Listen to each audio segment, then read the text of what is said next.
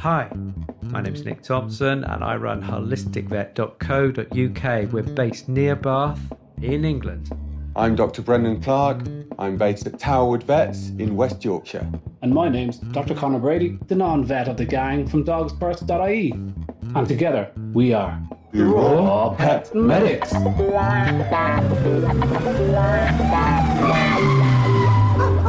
how are you doing, guys? We're back.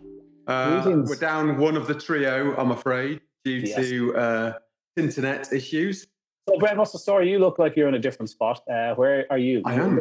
It, it might be a little bit echoey. I'm a week away. I'm up in Scotland, Yeah. so it's uh, doing a little bit of nice. work up here. Uh, Yeah. So uh, in a place called Burnt Island, which Burnt is Island. uh, apparently quite sought after by some people to uh, Okay. to visit uh, and even live in. North of Edinburgh, it's Yeah. uh, lovely stone buildings on a crescent with park and a beach and everything else. Lovely. But the train line runs between the park and the beach, so that's interesting. Okay. Cool. uh, We're there. A train, a train across Yeah. the sea. Um, and then the uh, yeah, the, it's, it's a typical town. There's Yeah. um, there's uh, a, some deprivation in some areas, and you know, had a really good walk around with the dogs. Yeah. Um, and uh, but apparently it's, it's quite a nice uh, nice place in the summertime. Um, bit cold at the moment. no I have not dipped my toe in the North Sea yet. Why would you? Although the dogs, the dogs have gone rushing in because Oh, they, yeah. of course, just love it. we did with myself and Nick. We were up in Finland with Anna Hielm-Björkman in Helsinki that time, and they all go swimming in the Baltic Sea. But I mean, we use that word Baltic to describe perishing cold. so it's it's like when they say you want to go for a swim in the Baltic Sea, it's like no, I don't. But everybody else was. I felt like I had to do it. It was just agonising. But uh, that was nice after a while, I suppose. Yeah. But, uh, yeah, not my sort of torture. So uh, so yeah, listen, guys, thanks for joining us. This is going to be Q and A. We've got a clatter of questions uh, built up from last Q and A's, which hopefully we'll fly through. Some of them are repeating, so we'll we'll use the most common ones for tonight. But thanks for sending them in to Patreon on our Facebook pages. Uh, we appreciate all that. You'll find us on patreon.com forward slash raw pet medics. We really, really appreciate it. We love you being here. Uh, if you can afford the price of a cup of coffee on Patreon, that really helps us do interesting stuff. If you can't, don't worry about it. It's always going to be free to free to air anyway. So uh, we just love having you here. So so yeah, Bren. Um, nothing else exciting. We would just get straight into it. Uh, do you want to start off? What was the one that leaped off the page for you? Yeah, so we've got um, the first one that we uh, talk about quite a bit is uh, probiotics. Uh, somebody's uh, got a little 16 month old uh, lab. And Helen, thank you for this question. Uh, you've had your little Labrador in for some major surgery, and you'd asked the question um, how long to give probiotics for after uh, this um, problem. Oh, that's a good Um, one. You, uh, you've got some advice on probiotics that you've given in the past. What Yeah. probiotics would you like particularly? Um, I like. Uh, I don't really. I don't really mind to be honest with you. I think they're all pretty good and pretty bad. The studies of probiotics are a bit hit and miss. Kind of like you're throwing troops at the guns, and particularly if you're not fixing the environment, you're just uh, you're wasting your time. It seems with a lot of the times. But when you are making changes and trying to help the dog, probiotics are fab. Uh, so I like the ones in time release capsules, which seem to be a little bit harder to find because I do believe the dog's stomach acids are like lava. Uh, I mean, the whole pH point of gastric juice is lower than ours, which is tenfold more acidic. So I kind of believe that if you can get them in these time release capsules and open in the intestines, you get much bigger release of life. I, I guess that helps. If you believe the literature on the products, the people that make those products, you'd swear, oh my God, there's no other probiotic. So I, I like them. And I think it's interesting that a lot of probiotic manufacturers, all of them, in fact, I haven't found them without, use some sort of uh, animal protein. So I, I use probiotics a lot when you're trying to rehab these guts from food intolerances. So it annoys me a bit when there's beef or pork. But my two go-to ones are Hyperbiotics from the US, cheap as chips. They arrive in your house. Brexit has, seems to have scuppered that a little bit for uh, Britons. Uh, and also Phytospore in the UK. Uh, hear nothing but good things about them. They've got a bit of science behind them. Uh, vets, good vets like yourself, Nick, uh, are behind that, so that's good enough for me. So I do believe any probiotics is better than none. What's the time thing? How long, Brent? What's what's uh Yeah, so there's there's a couple of things for you know giving them, and yeah, as you say, there's some natural probiotics that we've all talked about with fermented foods and beers and things like that. um, that you've got to think about late at night, just uh, you know, away from food to give, just so it gets through the stomach without there being a big acid re- release. Uh, just again, you've talked about time release options in capsules. Some of them are actually micro encapsulated, uh, so they'll actually have a coating placed on the individual grains to allow them to get through um, the stomach.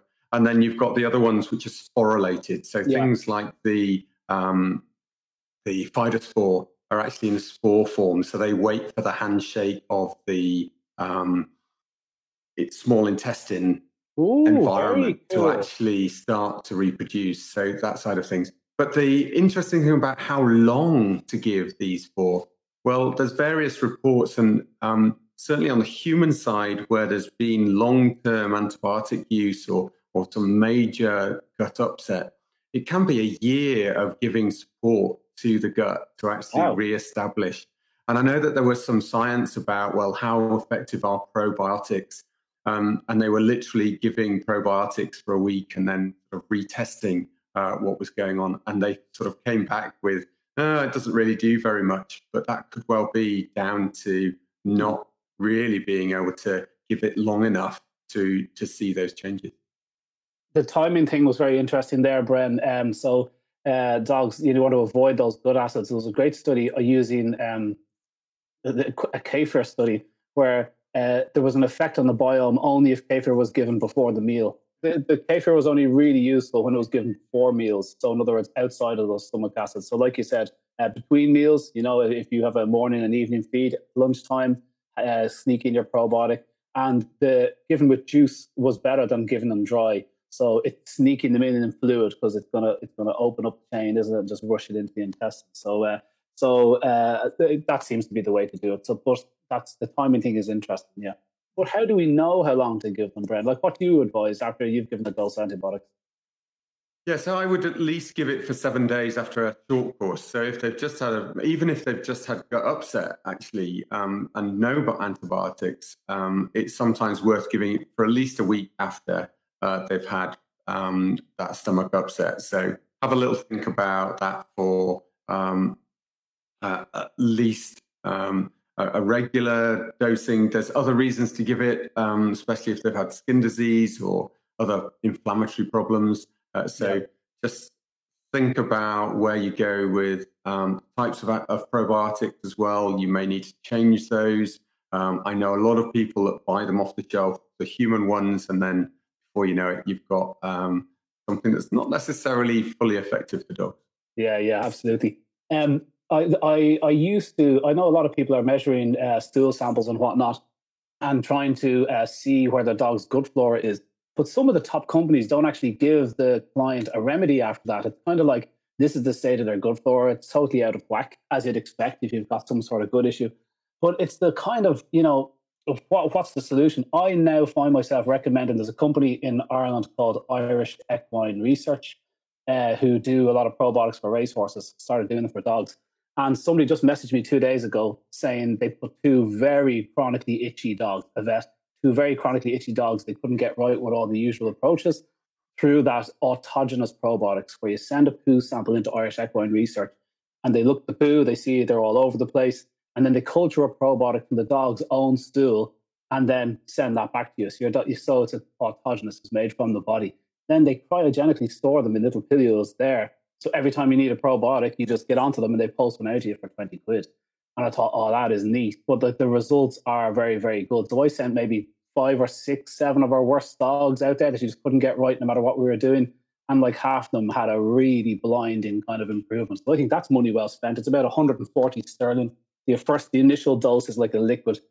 But yeah, so it's I find that more, more than just the analysis because you can get kind of analysis paralysis when your dog gets really sick. But actually, you know, these autogenous probiotics, if you wanted to go to the next level, if you're wondering what the next level is for probiotics, that is definitely, that could be money well spent if your dog was a terrible case and you feel like you've tried everything else. That's something I find myself recommending before looking and seeing what's wrong. But uh, do you ever use those uh, those good flora, those dual flora kind of analysis and see where they are? Do you ever use that? Yeah, so there was a, a lot of work done back in uh, the 1920s actually on uh, using, looking at gut flora problems and actually feeding them back as uh, cures. Um, in those days, not only did they look at the cultures, but they actually looked at the um, making homeopathic versions of that, uh, which was really yeah. interesting and seeing similar effects. So it was one of hmm. those, you know, before they really knew about antibiotics and giving, you know, the the long courses and, and things like that, what was happening with illness generally um, and how gut flora could change those fairly markedly. Um, even with mental illness, and there's yeah. you know a medical conference back in 1911 that was talking about the effects of gut flora change on mental health. So you know it's just amazing how, no how long you know microbiome has been you know part of medicine. It's always almost got forgotten when we started treating things with antibiotics. Anti-anti. Uh, yeah, craziness. Um, I think from but you know other areas, fecal transplants um, is another area that we do um, to sort of like try and give back good gut friendly. So we look for donor dogs disease free, and then effectively transplant a whole group of flora back into uh, the large intestine and, and try and get that up, um, jump starting the gut yeah. flora uh, change. Uh, and I've seen some amazing results of that. You know, itchy dogs, behavioral issues, and literally within three days resolved. That's interesting. Know, and, and that's rather than giving weeks of probiotics and, and prebiotics. So a lot of the microbiome stuff that you send off, what they'll do is they'll give you a list of prebiotics that come back to add to um, the diets. Yeah, they're usually plant-based prebiotics. I do wonder how much science there is on the prebiotics for dogs are probably slightly different to what we think they are. But behavior stuff with it is very interesting. They're using lactobacillus and um, and bifido uh, in, in in mental health patients at the moment, and they're taking dogs out of fights, out of stressful situations. Uh, dogs rescued from a dog ring, twenty five dogs from a dog ring, all have the same shift in uh, in gut flora this horrible gut flora. So what happens is you they say all the happiness comes from your gut. Ninety percent of your serotonin comes from your gut. That's your gut flora. Tell them the the, the, the immune system around your gut saying, release serotonin, he's being a good boy. But the gut flora produces loads of things themselves, butyrates and GABA. Uh, GABA tells you to calm down and reduces your anxiety and phobias and stuff. So a happy gut flora produces loads of its own compounds. So now they just take those bacteria and put them into these dogs they've rescued uh, to bring back some sort of mental stability before they start working on them training wise, which I found very interesting. So people trying to train a stressy dog, and it's like, well, you've got a whole rickety foundation there that you need to improve first before you even think about him doing his homework, you know. But um, listen, that's probiotics. I have a question here from uh, from Patricia Getton. I, I, like when Patricia asks me a question because she used to ask me loads of questions back in the day. But Patricia Getton from Raw and Holistic Cat and Dog Support Group, fabulous natural dog group in the UK, um, so she asked me, why are dogs more prone to, uh, why are they prone to chicken and beef allergies in inverted commas? Uh, why is that? Where does a cow being allergic to grass? So do you want to start off with one, Brennan? Uh, what, what one yeah. jumps to your mind? I think that there's, there's two things um, that I would look at. One is uh, what they're going to be exposed to naturally. And let's face it, the majority of dog and cat food out there are going to contain either chicken or beef. Mm. Um, and so it's really common um, sources of, of protein uh, in the diet. If you've got any weakness within the gut, you're going to get increased exposure. And you know, that's why sensitization can occur. Um, the other is the um, artificial exposure, if you like, that will come about through injection. So there are certainly some injections which will be um, are related in, let's say, vaccines. Um, the leptospirosis vaccine, the, the bacteria are grown and presented within beef serum, so beef albumin no is way. within the vaccine. So, you know, you've got to understand if you put any adjuvants in there, and some of them still do have adjuvants, you've got a risk that the adjuvant will excite the immune system, not just to the leptospires, which are within the vaccine, but also to the protein which is around that. Yeah. And therefore, that could also be a reason for sensitization. Um, and then you've got some of the other side, now not strictly chicken, but certainly with beef, okay, uh, sorry, with eggs. Um, they, they do grow some of the viruses on egg. Um, and in order to do that, you're obviously, when you're harvesting the virus, you are at risk of effectively contaminating the vaccine with egg protein as well. There's some similarities with chicken um, in that sense because it's chicken eggs they use, but whether it's strictly the same as the meat chicken protein um, is up for debate.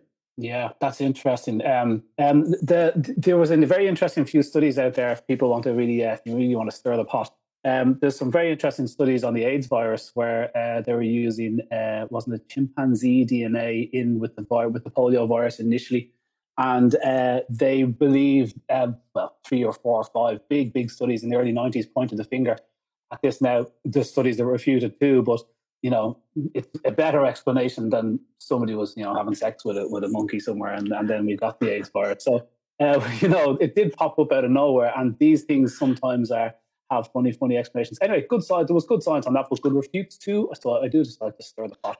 You can search for those studies on uh, on Google Scholar. I was going to talk tonight about good info and doing that, but as soon as I mentioned to you, to Bren and Nick that we should uh, we should do this. The lads, you know, this is such a big show. We would do it. Well, I mean, it's such a big idea to talk about sourcing good info that we're all going to talk about this next week. So we're moving that segment that we're going to do. It's just too big to talk about how you re- how you research, who you trust, and the problems with peer review and stuff. I mean, it's a juicy, juicy forty-five minutes. So best we we move that. Yeah.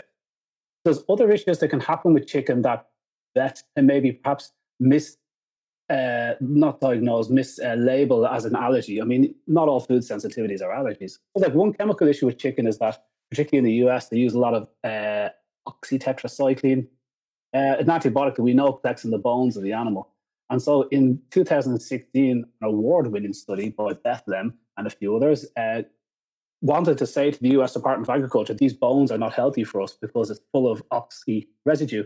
And so what they did was they got a load of dogs and they got a load of chicken carcass and they fed chicken carcass to the dogs. And the dogs got way more inflamed from eating the chicken carcass. Mm-hmm. And they pointed the finger at oxy and said that's the difference between chicken without oxy and chicken with oxy.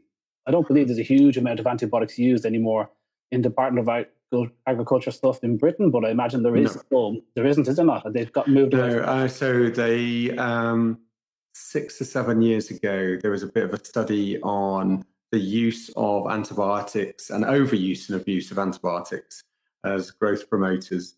Um, and it used to be thought of as a, a bad practice anyway um, before that. And I think Britain has massively reduced its antibiotic use uh, as, a, as a growth promoter uh, within farm animals before this, but uh, massive drop off. Um, they found that within two to three years of starting that project of reducing antibiotic use in uh, animal feed within the UK as a routine, um, they managed to decrease the antibiotic uses in farm animals by nearly 60%. No way. Okay? Good news. So, uh, and that's and that's a huge amount considering you know how short a time frame that was. Um, but we do know that it's certainly used in some places um, on the continent still, and certainly uh, renowned in certain uh, states in the US uh, for you yeah. know using in large farms. They're almost effectively manufacturing plants. You know, yeah. there's a problem with that now. With uh, I see with talks to bring in Australian meat, and Australia has share of uh, intensively reared uh, poultry, and they do like to use the stuff that uh, Europe and Britain don't use in the chicken, so it becomes very difficult. Mm-hmm. One of the reasons why we don't bring in Brazilian meat in Ireland, and whether it gets into Britain or not. Um, the last thing that was interesting about the intolerance thing was uh, there was a study from Israel that showed if you delay feeding peanuts to kids beyond the first year, it multiplies their chance of a peanut allergy by 10. And it was very interesting though. So that does is very I said that you're you there is a huge amount of education that goes on in the immune system via the gut. Uh, so um, yeah, I just thought that was very interesting that you rear a mother. And also interesting, you know, peanuts. You know? Peanuts are not true nuts. You know, they are well, they're, they're, roots, aren't they? They're little. Um, oh, yeah. Um, yeah, yeah, they, they're grown. They're not the typical tree nut, so it's as different from a hazelnut as yeah. They're more leguminous, you know. No so way. you've got the yeah, yeah. So um, that's the so if you've got um, allergies to those, you've got to look at about some of the other legumes and soya and things like that, rather than necessarily monkey, just monkey nuts not grow on trees and people pick them. Is that not a monkey? No, the roots. What? God, it's so spongy and soft. Yeah, that's that's what's encasing it underneath the ground. No way. No way. I didn't know that. That's it. You're going to go and look it up, aren't you? I am, yeah. It and it's not April 1st. yeah. No, I tell you, Ronan already told me that from Bell and Duke because he absolutely hates uh, cooked peanuts, roasted peanuts. He says they're the absolute worst things. He said, no, they're really, really nasty. And he was telling me they were kind of legume like, Yeah, they're, they're um, not typical peas. would have lost money on that. So what's next, Brian? What have you got next? Uh, so, what have I got in this? I've got. So, uh, we've had a couple of um, questions. Uh, we've, we've got some questions around the puppy vaccines. And I would say, look, we've done quite a few. So, if you look last year, uh, we look at um, uh, towards the end of last year in December and also uh, back to January time, we did sort of answer a few of those. So, um, if you're wondering about when to give um, vaccines, then please, you know, do have a look at that um, on, on that post. Um, I've got a, a really elderly dog. Okay, he's 17, um, and they're trying to initiate giving some bones, and it's a little little dog of um, about Westie size. What they've ended up doing is that the dog has just literally is grabbing and gobbling it, and they want to know: is it um, that they needed to educate the dog from an earlier stage in order to cope with the the um, bone material, or is there another way that you would educate this dog um, so that it's not trying to choke on these wings? Oh, that's a tough one. Uh, yeah, I would say you do hear of that. That actually popped up a week or two ago as well with somebody who was new to Raw and was just shocked at her dog's gluttony. You know, it, it might have come up on Patricia's group, but it's somebody's group anyway. And all the Raw feeders said, well, you know, most would have said, listen, most dogs do actually eat with great gusto. You know, that is one of the traits of them being the, you know, giant, wide, keratinized gullet. These are animals that chomp. They don't, they can't chew very quickly. They just shake off a lump and they swallow big lumps very, very quickly. So, you know, they, it's almost like an eating competition every time they get in front of a carcass. So initially, it might seem like shocking behavior, um, but um, I think that you know that the dog's trying to choke itself. That probably needs a bit of defining. I would say if your dog did do something silly and was choking himself on, let's say you tried to give him something small that you thought he could have, like chicken wing or chicken necks, well then I would probably up the size of the bone for the small dog, and I'd say have at it, buddy. I'd have a big meaty bone of any type, and I'd say go for it, bud. Knock yourself out. It's only he's, he's only so much damage he can do to a very big bone but he's not swallowing. There's no danger of choking. He can't get his teeth around such a bone. You know, that might be one way to let him have his fun. So I would up the size of the bones and maybe I wouldn't trust a small dog. I've never had that issue, but it does sound a little bit alarming. But um, education wise, I can't imagine that dog is ever going to be a very docile eater of chicken necks. What about you, Ben? What are you doing with a small, greedy one? Yeah. Well, I always say to people, look, you know, the, the whole concern over big bones, are they too hard for these smaller dogs? And, you know, is there a risk of, of dental fracture and, and that side of things? There's, there's always, you can move to carcasses. So you can actually go up the size, um, but still with chewable, cartilaginous, skeletal Yeah. stuff. And, you know, it's hard to stuff a whole chicken down your throat. You know, Yeah. it might be easier to try and swallow a whole wing Yeah. giving them something that's that's automatically going to grab on. So there's a various companies uh, around the country, around the UK, certainly will sell carcasses. Effectively, the breast and legs taken off. Yeah. Um, some will take the wings off separately as well, um, Yeah. but that's quite large for them to to be able to go at, and it gives a lot of good action all the way through it Yeah. on all of the teeth. Yeah, lamb um, ribs. rather- You know, even a duck neck would be that's the size of a large chunky carrot. Now that's probably as small as I'd go with a greedy pig that I thought was trying to kill himself. But a duck neck can be quite a serious chunk of meat, and there's no way he's going to swallow it. I mean, there's just no way he wouldn't try. You know, but I think it can be quite shocking initially. I think it's quite remarkable that uh, that so few dogs seem to be harmed by bones. I'm sure it happens, and when you post this up on Facebook saying, "Is there any negative instances out there?" You will hear of one or two where particularly a Labrador given half a pound of chicken necks. And it's like, yeah, he is going to try eat that like a seagull with a fish. You know, we'll, we'll, we'll get it down as quick as he can. But um, for greedy piggies, I think up the size of the bone a little bit and only decrease some uh, smaller bones when you're around. Bit of supervision. If you're not going to be around, the bigger bones out the back. And 16 uh, year old dog, any bone really on the big size is going to be great for them because we know studies show of uh, captive tigers, captive uh, uh, cheetahs and stuff in the zoo that uh, when their teeth are wonky and old, giving them meat on the bone is what makes those teeth uh, last and firm up in the gums. It just increases the, the strength of the teeth in the gums. And there may be a little blood for the first day or two as well, which is what one of those captive tiger studies said. But that is all part of the process. The dog's not going to absolutely destroy his mouth trying to eat a bone. But again, every dog is different. I suppose you need to be careful. But uh, uh, I've seen lots of dogs get dental fractures from big bones. I you do hear this.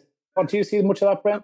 You know, um, big bones. Now, are we talking raw? We've got to confirm that for a mm. start. I've seen a lot of people reporting dental fractures on large bones, and then they talk about those spray tan bones that you get in the you know yeah. uh, pet shops with stuff yeah. with loads of stuff, and and I just don't see those as bones. They're just really badly designed yeah. toys. Um, I think I've seen a lot of people that have left large bones out for a long period of time, and they've taken all the cartilage and everything else off.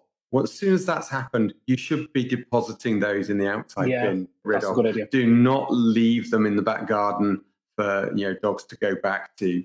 Um, uh, they dry out because there's no they dry out. Yeah, mm. absolutely. Mm. You know the protein and everything else sets, and you just don't have um, the same uh, effect. So, a few comments about don't ever give a bone bigger than the dog's head. Well, you know, yeah. you could.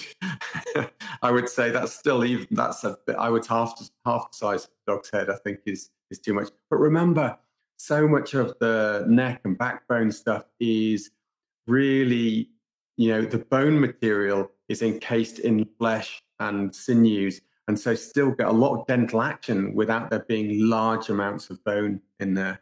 So, yeah, don't worry.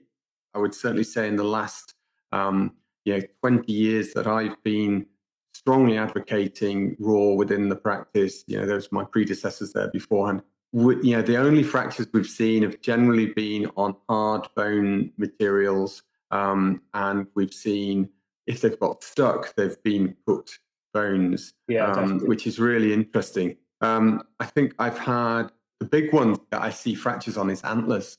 Oh yeah. Um, antlers have become very popular as a dog chew. Um, realistically, I, I, would soak them, and if they're still having issues, just be careful.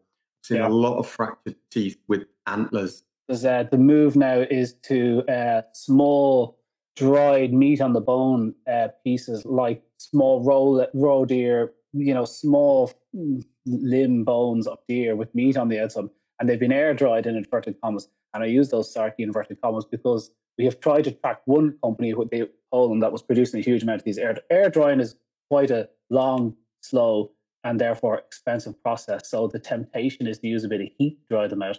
And you can usually see the difference in these. They look a bit more cooked when they've got heat on them. So when you try to track that company and ask them where that product, oh, it's all EU meat, you know, that's okay, it's EU meat. Um, tell me where those those deer bones come from, and you know, this, it's very hard to track them. But so the point is, if they're cooked, if they are cooked, uh, and we have seen on a couple of supplier websites uh, on Facebook, a couple of the uh, I didn't want to name the actual group, but someone saying we sell these pieces and we are getting uh, the second client to complain about like a a, a tooth kind of uh, breakage or whatever. Those cooked dry meat in the bones, I don't trust them. So if they are possibly cooked, you're in for trouble. So yeah, somebody else said the, the bones from your broth, yeah, throw them in the bin. They're diamond hard. Your bones from your Sunday roast in the bin. Even though I grew up giving that bone to my dog, my teeth were ruined by the time she was 12 or 13. And we just thought, oh, that's normal, but it's not. She's just eating the wrong material. But uh, we know we know better now. But um, yeah, uh, Bren, I've got uh, two people asking the same question on my Facebook page here, so I better okay, uh, yeah. I'm happy. Um, internal yeast issues. Okay, so I, am not sure if we've done a yeast show yet, but if we haven't, we definitely should. Uh, but a, a, few solutions for yeast, and what she says specifically. So the, uh, this is somebody that's gone through the process. I was thinking of adding acidophilus to his diet. That probiotic specifically targets yeast production. Have you any experience of that, Bren?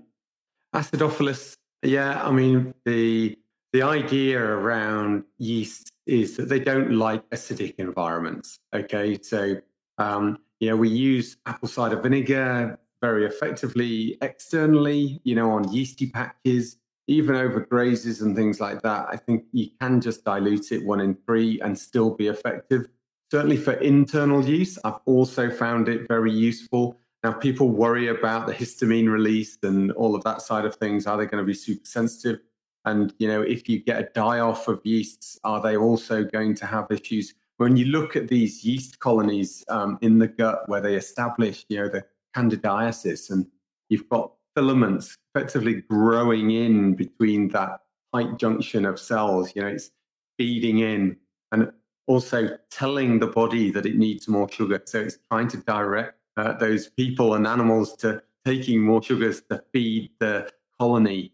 So of course, yeah, there are certain probiotics which, you know, if those bacteria are acidifying the environment within the gut and changing the gut flora enough, they will help reduce those yeast, those yeast mm. overgrowths internally. But also we see that externally. So the results as to what happens on the skin too can also uh, be reflected in that same way. Yeah. so cool. yeah, certainly I have seen that that used. Um, uh, I would say yeah, go for it. It's Give it a, a way to yeah. And uh, so, how much apple cider vinegar for what size dog?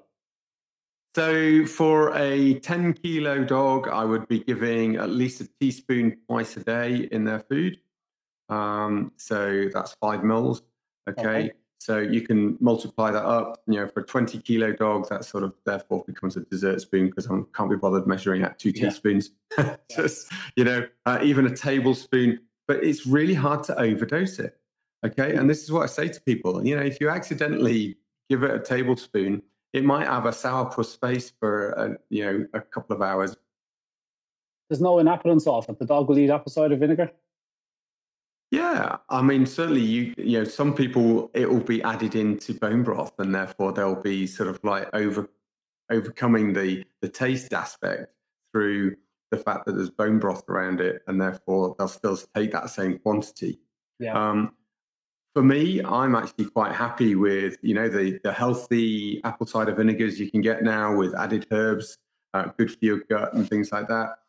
I can tolerate those really well. Um, I would certainly say Christina, my wife, absolutely. Um, you know, she has to hold her nose and and yeah. you know really screws the face up when she takes yeah. her dose. Um, and I think there's quite a lot of people out there like that. So I I think yeah. you know there there is going to be a taste element to some yeah. dogs. Start them slow and build them up to the dose Bren just recommended there. Yeah. And uh, you know, not not every dog's going to get on with everything. But yeah, so ACV is a new, and you want the one with the mother in it, the the the little bits and pieces in the bottom. So go to your, your local health shop and buy the good stuff. That's all of the prebiotics effectively and some probiotics from that ferment when they've made the apple cider vinegar. Oh, cool, cool. So uh, there's loads of other solutions for the yeast, like uh, getting them off the sugar diets, guys, getting them off the carbs. And, you know, yeast needs fuel to survive. But just because you remove the fuel, just because you take away the wheat and corn, sweet potato, rice, potato, dental sticks, you know, all the berries, fruit, just because you take them all away, yeast doesn't just die off. It encapsulates in this bloody cellulose, this fiber, this plant fiber. And so it doesn't go anywhere. It just sits there and waits for the next pea that your dog eats. So it can be particularly stubborn to shift. It can be right divil when your dog is chronically itchy or yeasty and you'll smell it from his ears, dark brown wax, scaldy skin, hair falling off, chronically itchy. So you'll get that cheesy smell. The house is very doggy, the car is very doggy. So um, I I would say yeah, cutting away the carbs is one thing, but then you do need to hit it with a few things. And one good tip is to give them digestive enzymes with cellulase. So cellulase is the enzyme that herbivores produce, but uh, omnivores like me and Bren and dog meat you just don't. So you've got to uh, feed them the enzymes with the cellulase in it, and the cellulase digests the outside of the yeast, which is cellulose, and uh, just sprinkle it on the foods and, and like a bit of salt. So that helps to expose the yeast to what you're going to give them to kill it, which is changing your acidity in the gut if you can on a short term, and then a little bit of garlic can help. MCT oil can help. Um, there's there's a many articles. Everyone has written an, an article on it, and everyone's always got a decent idea. It seems with yeast, no one thing works. I've tried to use the same advice for two or three yeast sufferers, and it doesn't seem to to work. But you can hit it multiple times. Is there anything after that, Brendan? So let's say you've tried the natural approach, you've tried two, three herbal digestion. The bloody yeast is not going away. Is there anything else a, uh, a vet can do? Well, there are some antifungals that are used, you know, that will treat uh, candida within the gut, um, uh, nice things like that, uh, that can be given. I, am very strongly against those sort of things that will totally blast. You've got to really support the gut flora if you're going to give any of those, because actually there's natural skin yeasts. Um, and if you take those away, um, although you don't want excess amounts, if you take away all of them uh, with long courses, you'll get aberrant bacterial growth as yeah, well. So it's about a balance. So wherever you can, it may be change your probiotic options um, if one isn't working. Um, and you know, certainly don't give up after you know three or four days. That's far yeah. too short a period yeah. of time. you know, you could be looking at, at, at, months to change that um, candidiasis. And diet, diet, diet, diet is so important. It's not just making the environment uncomfortable for them, but starving them out. Yeah. You know, literally, you know, making sure that any root veg or any uh, carb veg of any description that's been added carrots, to your raw, yeah. yeah, just take those out. Okay, yeah. really stop the yeast from having yeah. any food source whatsoever. Yeah, and watch the treats. You know, for all of those people that are feeding wonderful raw and then they succumb to giving, uh, you know, a biscuit on the side or a gravy bone or a, um, uh, or heaven forbid, you know, one of those dental um, uh, treats that, yeah. that are out there that are reconcentrated sugar, basically. Yeah, yeah avoid those. Um, yeah, and what was the other thing with, with yeast that just came to my mind there? And like a, a dysbiotic gut, so like I, I, think a healthy gut flora, you're totally right there to focus on that because a healthy gut flora keeps yeast in the box, keeps its foot on its neck. There's loads of different yeast, and protozoans, and viruses, and all things whirling around your gut there. Not just bacteria. And a healthy gut flora keeps it in check because it wants a nice, healthy host. But when you have an unhappy dog living on chemically preserved dry food or a nasty infection or a bit of sickness or a bit of stressor, his best mate dies, anything, your gut can shift. And then this pathogenic bacteria doesn't give a damn about what's going on in the surroundings. It just wants to eat and exist. And so yeast, if you feed it, uh, it'll it'll explode. Is there any other questions we need to get to Bren in the couple of minutes that we have left? There's uh, somebody who's got a dog with a spleen removed, and they were asked to not feed um, raw. Okay. Mm. Now I can understand where the vet might have been coming from, but I would absolutely not agree with the end result of not feeding it. Have you come across any of these cases that you've had experience of splenectomy dogs that have come to you about feeding raw? No, or, that's to- totally new to me. It's not the first organ I've heard it about. Bloody hell, if there's anything wrong with doggy, you feed raw, apparently. So pick your organ, pick your gut issue. Do I raw? Jesus, no. So apparently only healthy dogs can eat raw. But um, so no, I don't have any experience that. I'm still staggered. You can take the spleen away, such an important part of the immune system, and and you guys keep the dog alive for quite long lives. How is that? Yeah, yeah. Well, you know, because there's so many other resources for the immune system, it's okay. not just the spleen. Yeah. Okay. The spleen is yes, it's an amazing organ that has lots of capabilities from not just squeezing itself down and producing red cells in a hurry. Okay, like yeah. a an onboard blood bag for really if you is. have an accident.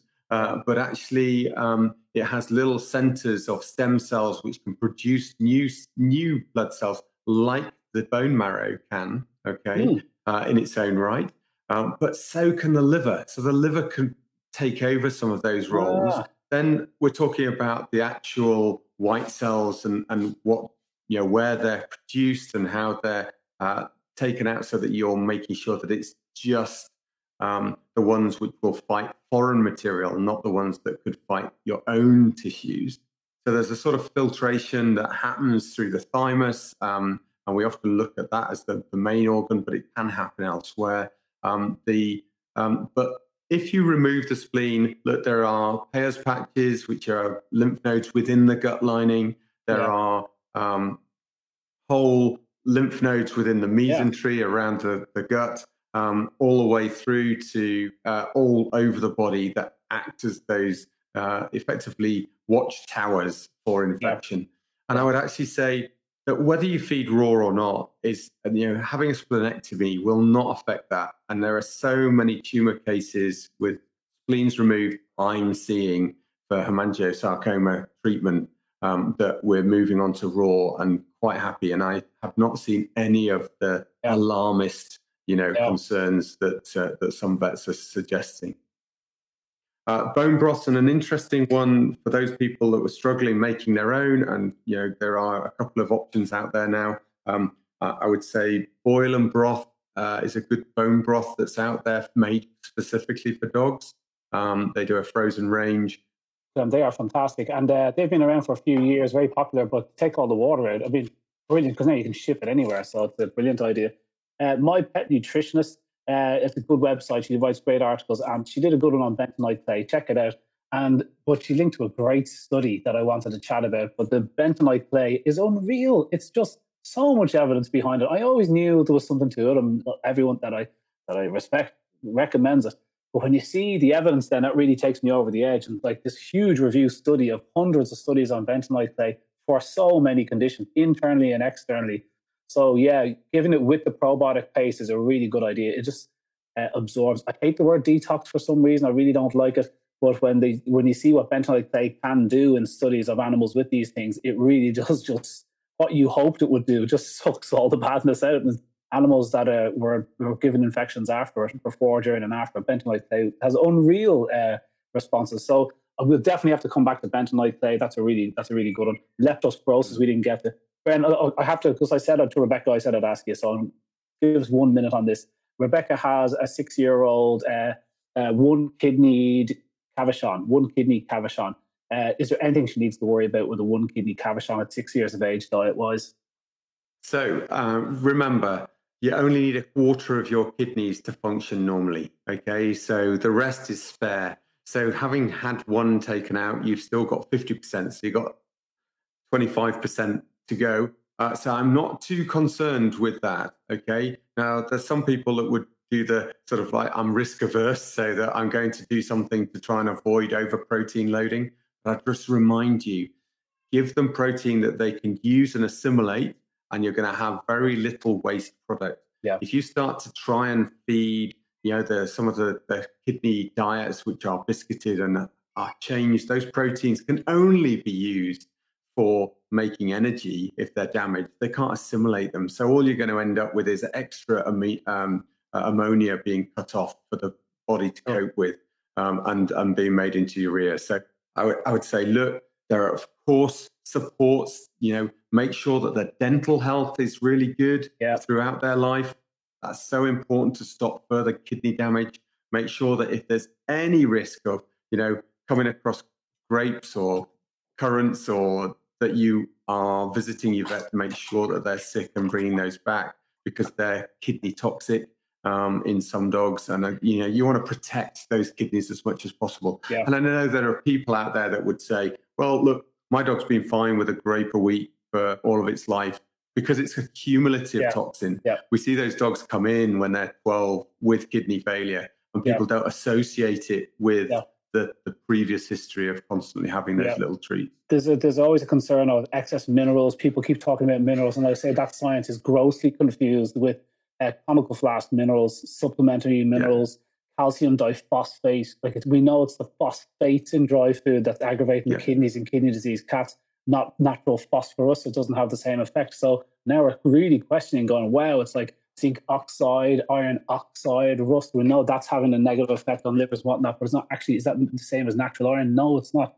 So it's very interesting. We're, we're totally unsure now. And it's like suddenly the whole uh, do you have to drop the phosphorus content in a kidney healthy animal? And it's like, well, natural phosphorus hasn't been shown to be the kick in the kick in the kidneys as that we thought it was. But if you are were worried about, like, think about a calcium, a, a, a, a bitch that has pups or a bitch that's about to, about to well, you know, she can eat meaty bones as much as she likes. She's not going to have these calcified pups and she's not going to be turned to a statue herself. But you let her nibble on calcium supplements and you'll see the difference in natural uh, calcium and, and, and otherwise. But if you are worried about those things, total plug for my own product. If you can feed her, uh, bones, raw meaty bones, and you need to get her teeth clean in dogs that you're worried about with kidney disease, you can give them something like any Dent, which does clean their teeth Uh, and then you don't have to uh, go for those dental scrapes because also you don't want uh, animals with uh, with shock kidneys being put out, GA and stuff. So really old dogs and that kind of stuff. So that is the one time I plug that product. So important to clean the teeth uh, because it's like a traffic jam, and you want to have it's a six lane motorway to the kidneys and you want as little cars on that road as possible. So when you've got too much shit on the on the roads, you're going to get a traffic jam, and that's when you start getting kidney issues. So you start taking off all the things that Bren was mentioning: unnecessary flea compounds, unnecessary worms, unnecessary stuff, uh, and goes uh, clean as you like. And I know Rebecca's probably one of the most natural feeders out there, so yeah. I can't imagine you doing anything wrong, Rebecca you know, just if you want to look back for other kidney support items, you know, look back to our one. I know it was based around cats back in April last year, um, but yeah, go onto Patreon and you should be able to find that shortly as a back catalogue of videos. Uh, there's one on renal disease. We do we do more in depth yeah, yeah. stuff there. Yeah, yeah, cool. next week we're going to do this info info wars one, aren't we? We're going to talk about good info. How do we separate the wheat from the chaff? Interesting to hear the vet's opinion on that. Uh, my opinion after uh, after doing the book and, and just where we are today, we all seem to be talking about who to trust and who not to trust, and it's a, it's a bit dark. We're trying to keep the light side of it with some recommendations and things to do and how we do it. So we thought that might be interesting. Forty-five minutes, and probably a bit of scandal in there as well at the same time. So, uh, so that's what's going to be. He loves his gossip. Don't don't you worry, guys. There will be a Conor rant. I am oh, yeah, sure definitely. of it. Next week's a, a hot topic for me, which I'm I'm already itching to get at. And leptospirosis, guys, we didn't even get to it. Uh, we do have to do leptospirosis good and proper. I don't believe we've done a full show on it, but there's plenty uh, about leptospirosis that I want to understand about it. So I really do think we need to do a week on that. So that'll probably be the week after. Uh, all right, guys, got a dash here. So uh, Raw Pet Medics yeah. on patreon.com, guys. Thanks very much. Thanks to everybody for your donations on patreon.com forward slash Raw Pet Medics. Really help. Price of a cup of tea. If you can, great. If you can't, no sweat. Brilliant. Thanks, guys. Take care. Yeah. Bye bye.